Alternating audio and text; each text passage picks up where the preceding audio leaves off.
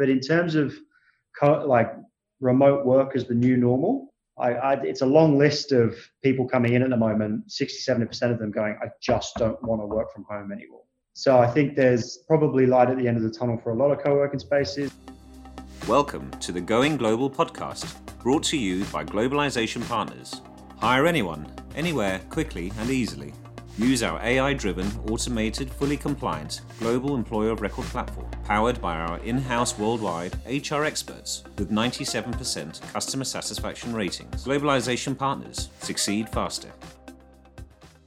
Hello, everyone, and welcome to another episode of Going Global, the podcast where leaders of high growth companies tell us their own stories of going global and building global remote teams. I'm your host, Diego Mendiburu, and remember that you can find all episodes of this show on Spotify, Google, and Apple Podcasts. On today's show, we're going to interview Henry Weaver, head of community of Fishburners, Australia's largest non for profit startup organization. Fishburners is dedicated to the success of its startups by providing the best resources, education, mentoring, and community of like minded people to connect with and learn from. Fishburners hosts more than 2,000 startup entities who have been part of the operation since it opened. Hello, Henry, and welcome to Going Global. Hey, thanks for having me. So, Henry, let's go back in time. Fishburners was founded in 2011, right? So, yeah. h- how much has the Australian startup scene changed in these years? And what kind of companies or industries have been transformed the most or have flourished the most there? Well, I, I mean, interestingly, when we started back in April 2011, the ecosystem was almost sort of non-existent. I think there was uh, there was a few sort of co-working spaces, probably one that I can think of. But in terms of like Fishburners being the first tech co-working space, yeah, that was us. Hmm. Um, so we started in April 2011. Two guys founded it. Um, Mike Casey, who's the founder of GradConnection, uh, which recently sold to Seek a couple of years ago. And then Pete Davison, who was the, one of the first seed investors in PayPal, got together in a pub in Ultimo, introvert and extrovert. They hit it off, and um, the rest is kind of history. But you got to remember when Mike was looking for cheap office space for his startup in Sydney 11 years ago, he couldn't find anything. Mm-hmm. So that's why essentially Fishburners was born and it was really born out of the let's build a community, let's get early stage tech product platforms together and get a critical mass and get them involved together so they can, you know, learn off each other and, and start growing. And that's really the sort of early sort of stage sort of start of the organization. Since then, look, we've had, we filled that building over a sort of five year period with our 133 startups, 330 members, um, teams of one, teams of 15, had plenty of success stories coming through. So some of our biggest ones were Koala Mattresses, um, mm-hmm. Car Next Door, Mad Paws, Premonition. So we've had some uh, some consumer facing companies come through. We've had some obviously and B2B companies come through as well. But in terms of like types of industry, look, industry agnostic, tech agnostic. It was really just trying to get a bunch of people coming in that were building tech product platform and, and try and get them together so they can all grow.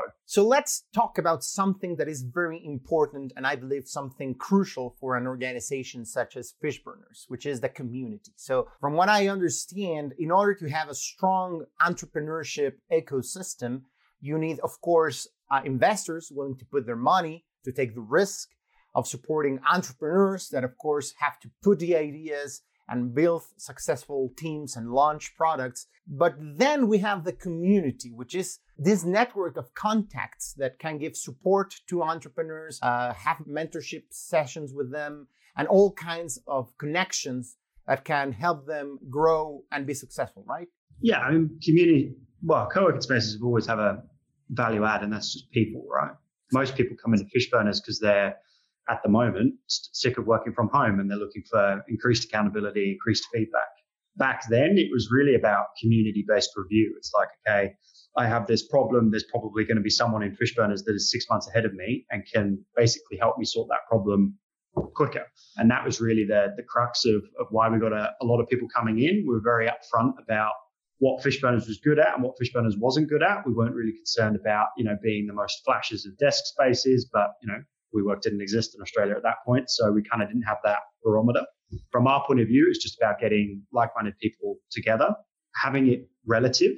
So rather than, you know, coming in and there's someone who's about to IPO, learning from someone who's about to IPO, we wanted people that were sort of six months down the line, either one way or the other. So they could sort of skills could go up and down that sort of um, that ladder. And that was really the focus of of early stage Fishburners, I think, which is really good. Tell us how has the ecosystem evolved in terms of how many startups have already pursued international expansion? I mean, do you have several examples of startups that have already gone through the process and become this, you know, like the reference of how an Australian startup should go global and now they are, you know, giving that best practices back to the community? Well, I mean, you've got the two Hail Mary shots that Australia have had, and Atlassian and Canva, and obviously they've led from the front in terms of how they've gone about it, but they're not overnight successes. And I mean, they've been first to probably tell you that, that a lot of hard, hard work's gone into it.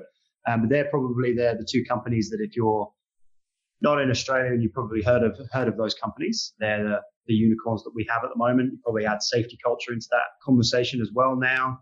But from a an Australian point of view, like they the market isn't big enough here to just stay in Australia. If you're looking at, you know, true, you know, globalization and, and, and growth, like you can't just think about staying in Australia because the market's not big enough. And there's what 24 million people, 25 million people now. I used to say that there were more kangaroos than people. I don't know if that's still true, but it's probably it's probably not far off. But from a, a day one, a founder, rightly or wrongly, is probably looking at how they, you know, look past Australia as a market. They're either looking at, I mean, probably back then it was very much, okay, um, how do I get to America? How do I get to San Francisco? I think that's changing. We're seeing that sentiment change. We're seeing more Australian startups focus on Asia. I think that's an interesting sort of change over the last 11, 12 years of being in the ecosystem. But from my point of view, like we work with early stage startups where we want to we want them to get it right. I think if they're building their MVP, and they're doing it in Australia, this is a really good test market for them to, you know, try out. Good supply and demand levels. You've got a, really high education base. You've got people that are willing um, and have the disposable cash that actually want to, you know, try new things. So I think that's that kind of makeup makes Australia a good market, but it has a, a really low ceiling. And that's where most founders probably, you know, get a little bit hoodwinked by the fact that, you know, you've got to go global from day one. But I'd much prefer people to be actually perfecting what they're doing here actually get you know the right sort of uh, programs in place, the right processes in place, so they can actually scale and then move globally. Um, and that's where we're seeing some companies do that well now in terms of koala mattresses have opened up offices across the world, San Francisco, and we're seeing a number number of companies more recently where we've got plant-based meat company. They've been going mm. for the last years. Um, they're called V2 Foods. They've raised a lot of money on home soil but they've just done another ra- a round of $77 million, which is going to lead their expansion into China. So I think that's as the ecosystem gets older and gets better, and we start having second, third, fourth generations of founders, we're going to see a, probably a quicker process of globalization and, and actually getting out of the market. Whereas back 10, 11 years ago, it was okay, this there wasn't that many people to learn from, people to talk to, people to sort of engage with, right? I'm really interested in hearing more about what you just said about, you know, at the beginning having startups looking more uh, to the US as a market for expansion. And I guess it's it's obvious why, you know, it's such a big market and sharing the same language. But you mentioned that that now there are many other startups focusing on Asia. So why is that? What changed or, or what information or, or data have they discovered that has made Asia also quite an attractive market for global expansion for Australian startups? Probably a number of reasons, but off the top of my head, you're looking at like two thirds of the world being in one place. Like that kind of makes sense. I think then you've got emerging markets where the middle class, if it grows by a percent, basically overtakes the US as an overall market to look at. So I think the opportunity there is huge for a lot of companies. And so if you're a B2C startup or, or any startup really, or a company that has a product that you know sells into an emerging market. I think they're a market that hasn't been attained yet. I'm looking at the likes of like the middle class in India. That's about to double. So that's a, there's huge opportunities in, in this part of the world, and to be honest, it's on your doorstep, and that's something that I think is underrated. That we're you know we are part of Asia Pacific. Yeah, totally. So, uh, from your experience at Fishburners, uh, what are the biggest challenges of Australian startups when planning and executing their international expansion plans? What's the, the things that are more challenging for them right away? Oh, most of the time, they're just not ready for it. Categorically, just not ready for it. And I think they they probably need to work out, okay, how do I actually, you know, get as a corner market here? Uh, I think that's probably the biggest sort of bit of feedback that we're sort of giving at the moment. And, you know, perfect your processes, actually understand, you know, I have a consumer set in Australia. How do I actually get to that consumer set in Australia? Globally, the, the bigger opportunities are overseas. So I think that always basically, I mean, I've used the word hoodwink, but yeah, it kind of is like they, they look at the opportunity and go, okay, I'm going to make more money if I, if I go and try this in the US. Either that kills the startup very quickly or mm. they, they ride that opportunity. They, they meet the right people at the right time. You know, there's that that thing of who luck, meeting the right person at the right time and being able to jump on that person and, and try and ride that trail. Yeah, there's an element of I'd much rather we start really focusing on, you know, building out companies here that, you know, are then able to actually, when they do make the move um, to the US or to Asia or to Europe, they, they can actually take advantage of that. How do you know that? that's that, for me, probably that's the biggest question as a former entrepreneur too. You know, it's like with all the experience you have working at Fishburners, what is the metric or that you know factor that you suddenly realize one startup has already achieved that would you know make you recommend them okay it is now time for international expansion. What would be that element that all successful startups have and share that has made their international expansion possible or doable? It's, it's right time right place like that's unfortunately I, I could say i'd be a very rich man if i turned around and said okay well it is this one thing that's going to lead your expansion into all markets and you're going to global domination. Like it just doesn't work that way. So I think it's the right time, right place, being able to be smart enough as a founder to maximize the opportunities that land in front of you. And if that's taking you overseas from Australia, then great, take advantage of those. But I've met plenty of people that have started businesses in Australia, got a little bit of traction, and then migrate straight to the US, but have come back. So I think there's there's an element of luck and an element of right time, right place, and being able to maximize the opportunity that's in front of you. You mentioned uh, that Australia is a great test market. Why? Why is that? I mean, what conditions make Australia a good place to test uh, one specific product or service? Uh, highly educated, high disposable income. You know, we're we're constricted into sort of five major cities. Like that's it's the kind of perfect hotbed to try and get in front of people. Yeah, yeah, I get it. And I'm wondering if Australians are good early adopters, you know, if Australians are willing to experiment with new products and services from up and coming entrepreneurs. Uh, I personally think so. I think they're very willing to put the money where their mouth is and try something new. But then you're probably in Australia, there's probably um, I mean, there's a saying tall poppy syndrome. So you get a lot of people that, you know, they're starting to rise, rise, rise. And we have this thing in, in Australia where you of you want to take the legs underneath them and um, they're getting too big for the boots and all that sort of stuff. So I think it's a, it's an interesting one. I think it depends what circles you're sort of focusing on and hanging around in and the, the industry that you're in. But I think it's, as a market in general, it's, it's pretty good to, to really sort of get a consumer product out there and start being able to engage with your customers very quickly. And I think that's where you're building an MVP, you should be talking to your consumers all the time. You should be getting as much feedback as possible all the time. And Australia is a pretty good place to do that. Um, I'd suggest there are a number of countries in the world that are a pretty good place to do that, but this is where I'm based, so no, it's it. One of the things that I believe it is more obvious about Fishburners is how much you value education. You know, so it's a crucial element of your program and your support. So if you could pick one area of expertise that most entrepreneurs lack when starting their business, what would that be? Well, I've actually got a lot of data on this, but I mean, my, my fundamental one thing for a founder is like, do they really want it enough? Like, I think everyone likes the idea of being self-employed, being a founder. Mm. Do they actually want to put the, the sweat and the, the tears into it? And I think that's not for everyone. I think there's there's probably an element of like you're kind of born with being an entrepreneur, and I think you're born with the mindset of okay, I see a problem, how do I solve that problem? From a more fundamental point of view, like I think we have issues here where we've got a lot of founders with ideas, but they can't find tech founders build those ideas out. That's always a struggle. So if someone solved that, that'd be perfect. But I think it's a real, yeah, it's an interesting, it's an interesting conversation. I think, but there's that real confidence thing, I think, in Australia. And um, in some ways, we're a really confident country and confident sort of society. So I think uh, from our point of view, it's just making sure that we capitalize on. I'm wondering what kind of educational materials do you give to uh, entrepreneurs and Fishburners so they can better understand the challenges of international expansion? Or maybe is it just, you know, like special events or connections with former entrepreneurs, you know, with mentors? Or, or what kind of resources do you give startups so they can better tackle international expansion? So Fishburners does a lot of events, right? We do a lot of workshops, do a lot of programmatic content. And that's really driven from our Founders Hub membership um, that we have that's to a lot of people. In terms of how we operate it and look at it, you have like the catch all, which is our workshops that we run every Thursday.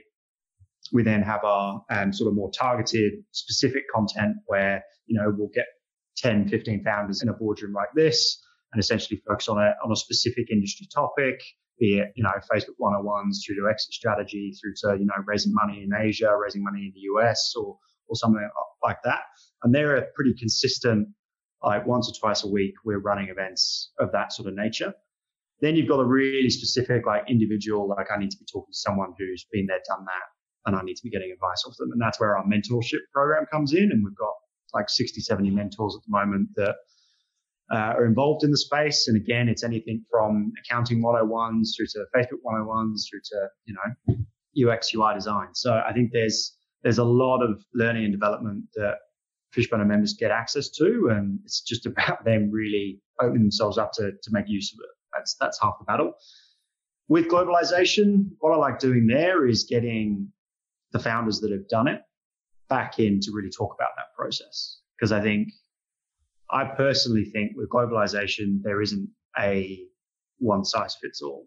Totally. Like it's a very unique journey for that startup. It's a very unique way of doing it and where they've come from and why they're doing it. It could be a different sort of reason. So I think there's um, what I like doing with some of sort of the later stage companies is getting you know the CEOs and founders of those companies to come in and actually engage with some of our more high growth companies. Yeah. Um, and I think that is much better than you know getting it from a book. I find that. I mean, everyone should read Lean Startup, but that's been around for years. So. Totally. I mean, there's nothing like learning from other people's mistakes or anecdotes, you know, and that really puts you in their shoes. And, and that's the way, you know, probably you'll, yeah. more probably that you will avoid doing the same mistake if you hear it from well, someone. I mentioned it again in, earlier. It's like that who luck of meeting someone, yeah. realizing that that is a potential inflection point for your startup. Like someone, someone's termed it who luck. And that makes sense, right? It's jumping on someone who, you know, is going to be the person that helps you or opens up a door. And as a founder, you've got to sit there and go, okay, I'm making use of this opportunity that is in front of me. And that a lot of the time is the things that lead to expansion overseas, getting raising more money, opening up a door that gives you more revenue, like that sort of stuff. So this is a weird question, but now that you mentioned this, uh, I, I want to do it. I want to ask it do you think extroverts, you know, being an extrovert is one thing that you must have if you're an entrepreneur? Or do, or do you think that is more likely that startups with a team of extroverts will likely be more successful than a team of more introverts, maybe more focused on programming or technology, but not so willing to go outside and meet people and make these connections? No, not at all. I think that's nothing to do with it. I think the idea that most people want would be get to get a right balance of team in your founding team. And I think that's probably made up of, you know, an extrovert and introvert, but you've really got to work out how do you like to be recharged? Like I'm probably an extrovert that recharges like an introvert. Hmm. So make use of that, right? So I don't know if that, I don't know if I buy into founders needing to be having, you know, one being more extroverted versus being more introverted. I think a lot of the time it's like, have they got enough industry specific knowledge in that market to, to make use of it? Have they got the right people around in terms of, you know, a tech person, a marketing person around them to create that? Or are they just learning it themselves and just trying to grow? Obviously, that's going to take a bit longer than if they had people that, you know, have those skill sets around them. So, yeah, I think find balance when you do have that founding team and start building out a team culture. Like, but as a an extrovert isn't going to be more way inclined to, to be an entrepreneur, I don't think. I agree. I agree. So, I mean, we have to talk about the pandemic. There's no way to avoid uh, topic. So, how many of the startups in Fishburners right now have pivoted or changed their business plans or strategies due to the pandemic? But I mean, not only because of the pandemic itself and all the social distancing uh, uh measures that came along, but especially in terms of how the world will look after we're done with the pandemic. That definitely has changed a lot of industries. So, how many of the startups you're working with have completely changed their business models because of this? Well, I mean, it's interesting, right? Like you look at the travel industry. I mean, you've got STA Global going under. I think what's the other one? Um, another major one. I forget. I forget the name. But like to be honest, in the last month and a half, I've met five founders that are all targeting the travel industry. Hmm. So go figure, right? And I mean, the answer is is because the rebound. It's a, level, it's a level playing field now. Yeah. There's an opportunity arise, and that's usually what happens out of a pandemic, a recession, or something like that. That mm-hmm people will see the opportunity and it's whether they it's their ability to ex- execute on that opportunity. So, I mean, the pandemic's been interesting. I think what I'm seeing more of is how startups do their business. I think that's an interesting one. We're seeing a hybrid of people being more in the office or less in the office. Some people can work from home, some people can't, and they need to be in an office environment. But in terms of specifics, like I look at there's a there's a startup in Australia called Camplify. It's basically um, it's how you book camping grounds in Australia and, and, and that sort of stuff. So if you want to, you know, drive up the coast and stop at several different camping grounds, that you would use this platform, right? He was probably really struggling before the pandemic because you're probably just looking at Airbnb or people going overseas or, or whatever. Now he's probably having a great time because everyone's looking to go camping. Uh, so I think it's it's been an interesting one from from being in the right industry, that making yeah being in the right industry that's been you know, there's a level playing field, there's an opportunity to take advantage of. And we've certainly seen that with uh, some of the startups in Australia for sure. And now the question, of course, is how do you see co-working spaces and incubators and accelerators changing again because of the pandemic especially you know the challenge of creating creating community considering that remote work is now the, the new normal yeah well i mean when the height of the pandemic most people said that co-working was dead but then since people are back in the city, we've grown 5, 5 10% a month. And I think that's probably to the good work of the Fishburners team in terms of, you know, we did transition all of our events to virtual. So we tried to keep people engaged. We then gave four months free to all of our members so they could stay in part of the community. And, you know, we delivered like weekly content and updates and basically tried to not stop. But in terms of co- like remote work as the new normal, I, I, it's a long list of people coming in at the moment. 60, 70% of them going, I just don't want to work from home anymore. So I think there's probably light at the end of the tunnel for a lot of co-working spaces. I think co-working spaces in Australia probably got big for their boots in terms of price points and their value add that they thought they had and all that sort of stuff. So I think there's been a good reset from that point of view, which probably makes co-working spaces in Australia a lot more affordable and really gets the people that are providing a value add, are providing content, are providing actual education uh, to the founders that are in it. They're the ones that are rising to the top, and they're the ones that are actually, you know, actually have people in their space at the moment, which is, I'm safe to say, I'm pretty happy with where Fishburners is at this point. No, that, that's very interesting, and I understand what you say. I um, maybe the new normal would, will be more a hybrid approach, and I was speaking to a remote work expert, and and she mentioned something that it's similar to what you just said that the younger population is the one more eager to returning to the office to a proper working space because they are tired of you know sharing the same internet connection with the whole family being interrupted you know having their own personal space invaded by work. So you are right. I mean it's not necessarily that you will be working from home all the time but it is true that this whole pandemic has made us understand that it's possible to work anywhere in the world using, you know, uh, Zoom and your computer and your mobile device, making connections virtually and choosing if you want to work one day from home, one work in a co-working space, one day maybe you'll just want to work in somebody else's office and make other type of connections. I guess what you're saying is that you were able to adapt to, to the sudden you know, social distancing measures that you probably have to apply uh, because of the government rules. But now that things are, you know, more uh, similar to how they were before the pandemic, you'll see something of a mix, a more diverse way of working, right? I mean, answer me this: like, what happens to junior staff coming out of university? Like, how do you train them in a way that keeps them more included, gets them actually the right advice that they're looking for? I spoke to a, a Google engineer in Google Australia this week, and he said all the senior engineers are way more productive at home, but the learning gap for all of the junior engineers and, and the graduates coming in, they're slower than they would be because they're not next to the senior en- engineers day in, day out. So I think this is actually a fundamental like culture thing. I don't know if it's the cities are dead. I don't think that's going to be. I don't think everyone's going to. You know, in ten years' time, I think we'll be back to most people working in the in offices and, and engaging with people because people do need people. We're we're, we're human, right?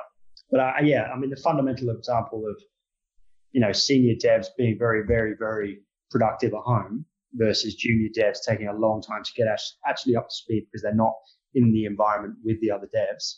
Like that's that's a pretty fundamental flaw for a graduate walking into a place like Google at this point. And I also had a conversation with um, one of the partners of Business Incubator and Accelerator here in Mexico City, 500 startups.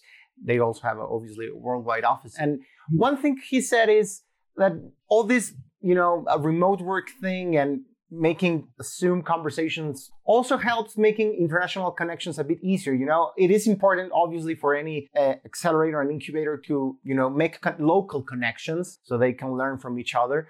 But it also has made probably easier, you know, to, you know, destroy the barriers and talking to people all over the world in a more accessible way because of the pandemic. Do, do you agree with that? I mean, it's easier for you to help your entrepreneurs to connect with people from all over the world now than it was six months or one year ago? For sure. Um, I think that's definitely, I think Zoom isn't like a, a last resort anymore. Um, and I think probably before the pandemic, it probably was most people had a preference of actually engaging with someone face to face. I mean, there are problems, there, there, are good things about that. Like you can read body language, you can read, understand, okay, is this person engaging? Are we actually hitting it off as, as you know, potential client, potential employees, whatever, right? Whereas I think it's probably quite hard to judge that. And I think very few people are very good at Zoom calls. Like I can definitely say that I'm not a Zoom person. I am much better face to face or whatever over a phone, that kind of thing, right? So I think you've got to understand your limitations and you probably, the more you do it, the better you get at it. But I have a feeling most people are a little zoomed out. And that's where we got to with our at home with Fishburners program is kind of people were like, okay, this has been great while I'm at home, but can we come back in now? Can we start doing a, a hybrid of events and all that sort of stuff? So I have um, to ask you, um, Henry, you're an entrepreneur yourself, right? I mean, how do you mix your role as head of community of Fishburners with your own business and projects? Badly. Um, that's the truth, isn't it? Yeah, look, it's been, yeah, I mean, Fishburners has given me everything that I needed when I was 21, walking in there, 22. I trained as a, I got a law degree and then I went traveling and I'd worked in various sort of sales roles or whatever back in the UK, but then sort of came here and and found Fishburners and it kind of give, it's given me every opportunity that I needed it to give me and uh, hopefully I've given back in terms of you know growing the place and making it what it is these days having been here sort of five six years it's really hard being sort of full time, part time versus running your own startup. And it's long nights, it's early mornings. Like I was doing stuff at 10:30 at night last night, and then woke up at five and did another three hours this morning. And then I've come to work here, and then I'm probably going to go back out to the startup this afternoon. So it's juggling, and that's that's always a, an issue and a, and a problem. But yeah, I wouldn't do it if I didn't enjoy it it is true that if you have someone that has from his own experience you know faced the challenges of uh, being an entrepreneur is very different than being in a business incubator or accelerator where you have people that have never started their own business right and so i guess you do have a lot of to share with other entrepreneurs because of your own experience as an entrepreneur right to be honest is one of my big bugbears of incubators accelerators and co-working spaces not hiring people that have actually founded a business because they don't know and they won't know until they've actually started one and failed one and done quite well in one. And that's, that's the hard truth. Like, I'm not sure you can teach if you don't know what it takes to actually really, really grind and it's on your head and it all fails. And I think CEOs and managing directors have that pressure, but at early stage, like just starting something, like if you haven't done it, like it, it is a different world. It really is. Totally. I agree with you. So, last uh, question. Tell us more about the programs that Fishburners runs, but especially about Fem Powered. Yeah, great. So, it's taking female founder startups through a six month program um, and hopefully trying to, you know, increase increase their traction, increase their revenue, solidify an idea. Maybe they have come in with one idea, worked out that probably isn't the right thing to do, and then they pivoted to something that you know was based off of feedback from customers and all that sort of stuff. So, um, so this is uh, one of our one of our probably our proudest moments this year, which is great. In the past, we've done a program through the pandemic, and it's been a hybrid. So it has taken 10 to 12 startups over. It's like a six month program in conjunction with Google for Startups, one of our main sponsors, and really sort of burning down and taking them through week to week programmatic content to try and grow their startup. So they're coming into the pandemic with a problem. We want to we want them to leave with you know a solution that you know a bit of traction, maybe some funding. Two of the startups have actually raised, which is great. So we deem that as a success, and several have gone, and and it's really um yeah, it's been a it's a joy to watch them come in, engage with each other, and they've had that. The best thing about accelerators and incubators has always been the cohort mentality, and everyone sort of driving together. And we saw someone get married in the cohort, and it was really nice seeing what they were doing and all that sort of stuff. So, yeah, I mean, the programmatic content is always something that Fishburners really um, really enjoys doing, and yeah, we've uh, we've seen some good value add and seen some good sort of successes come out of the last program, which is something that we we'll take back and understand the feedback and understand, okay, what can we do better next time and how do we make more successes out of it? And, and that's, um, that's the key to it all, really. Thank you very much, uh, Henry. It was a fantastic conversation. Thanks so much for having me. Cheers. Thank you, Henry. Bye bye. This is the end of today's show. I hope you enjoyed it and remember that you can find past episodes on Spotify, Google, and Apple Podcasts. If you are planning to hire a new global team member, Globalization Partners makes it easy to onboard international talent in a matter of days. Go to globalization-partners.com to get started. This is Going Global, presented by Globalization Partners.